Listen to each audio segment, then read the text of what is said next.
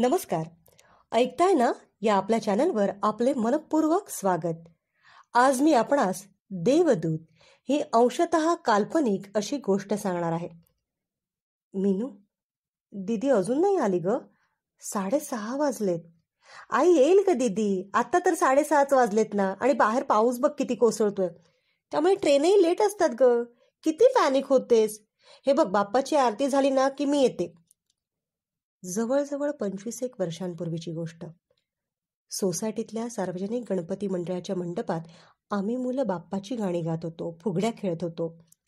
त्यामुळे आमचा मुक्काम पाच दिवस मंडपातच म्हणा ना तेवढ्यात आई पुन्हा आली. मिनू अगं सवासात झाले ग. अजून तुझी दिदी नाही आली. मला फार काळजी वाटते ग. माझी दिदी. दोन महिन्यांपूर्वीच अंधेरीला एका खाजगी कंपनीत नोकरीला लागली होती. नेहमी सहा सव्वासाला यायची. पण आता जास्तीचा एक तास झाला होता. आणि त्यावेळी फोनही नव्हता आमच्याकडे. साने काकूंकडे होता पण पावसामुळे नादुरुस्त झाला होता. खरं सांगू आता ना मलाही काळजी वाटू लागली. बाबा सोसायटीच्या गेटजवळ उभे राहून दिदीची वाट पाहत होते. कळायला दुसरा मार्गच नव्हता. आई तर फार घाबरली होती. आजी श्री स्वामी समर्थांचा जप करीत होती.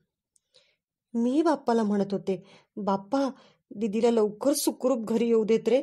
मी तिच्याशी नाही भांडणार. प्लीज बाप्पा. नऊ वाजले. पाऊस कोसळतच होता.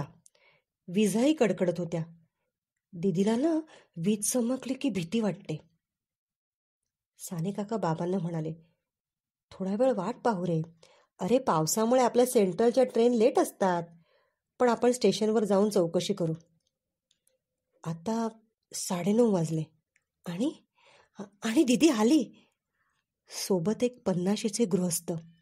कोरे पान काळेभोर केस मजबूत बांधा लांब हाताचा लाल पांढरा चेक्सचा शर्ट व जीन्सची पॅन्ट हातात हेल्मेट पायात रेनी शूज. दिदीला पाहताच आमचा जीव भांड्यात पडला. आईला तर रडूच कोसळले. दोघेही घरात आले. मी त्या काकांना पाणी दिले. ते आईबाबांना म्हणाले अहो काळजी करू नका.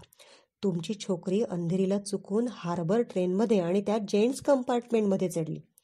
मला थोडी घाबरलेलीच दिसली. दोन तीन स्टेशन्स गेल्यावर तिने मलाच विचारलं काका ही ट्रेन कुठची? मी म्हटलं हार्बर. तेव्हा तिच्या डोळ्यात मला अधिक भीती जाणवली. मी तिला विचारले बाळा तुला कुठे जायचंय? परळ. मी म्हटलं अगं घाबरू नकोस. आता माझं शिवडी स्टेशन येईल. तू माझ्याबरोबर घरी चल आणि आम्ही माझ्या घरी गेलो. माझ्या घरी माझी आई बायको आणि छोटी मुलगी आहे. बायकोने आम्हाला गरमागरम चहा दिला व म्हणाली तुम्ही हिला तिच्या घरी सुखरूप सोडून या. आजीच्या डोळ्यांना पाण्याची धार लागली होती. ते काका म्हणाले अहो आजी मी काही जगावेगळं नाही केलं. यात माझीच इन्व्हेस्टमेंट आहे. मी जर आज चांगलं काम केलं ना तर उद्या माझ्याही कुटुंबाला तुमचे आशीर्वाद मिळतील. बाबा म्हणाले खरंय. तुम्ही तुमच्या या कृतीतून आम्हालाही इन्व्हेस्टमेंट शिकवलीत. आणि ते गृहस्थ पटकन बाहेर गेले. अरे अरे त्यांचे आभार मानायचेच राहिले. आम्ही सर्वजण गेटपाशी आलो. पण ते गृहस्थ स्कूटरला केक मारून केव्हाच दूरवर निघून गेले होते. मला मात्र आजही त्यांच्या गळ्यातील ती रुद्राक्षांची माळ दिसते. आजचा आमचा व्हिडिओ आपणास आवडला असेल तर ऐकताय ना या चॅनलला लाईक शेअर आणि सबस्क्राईब करा. धन्यवाद.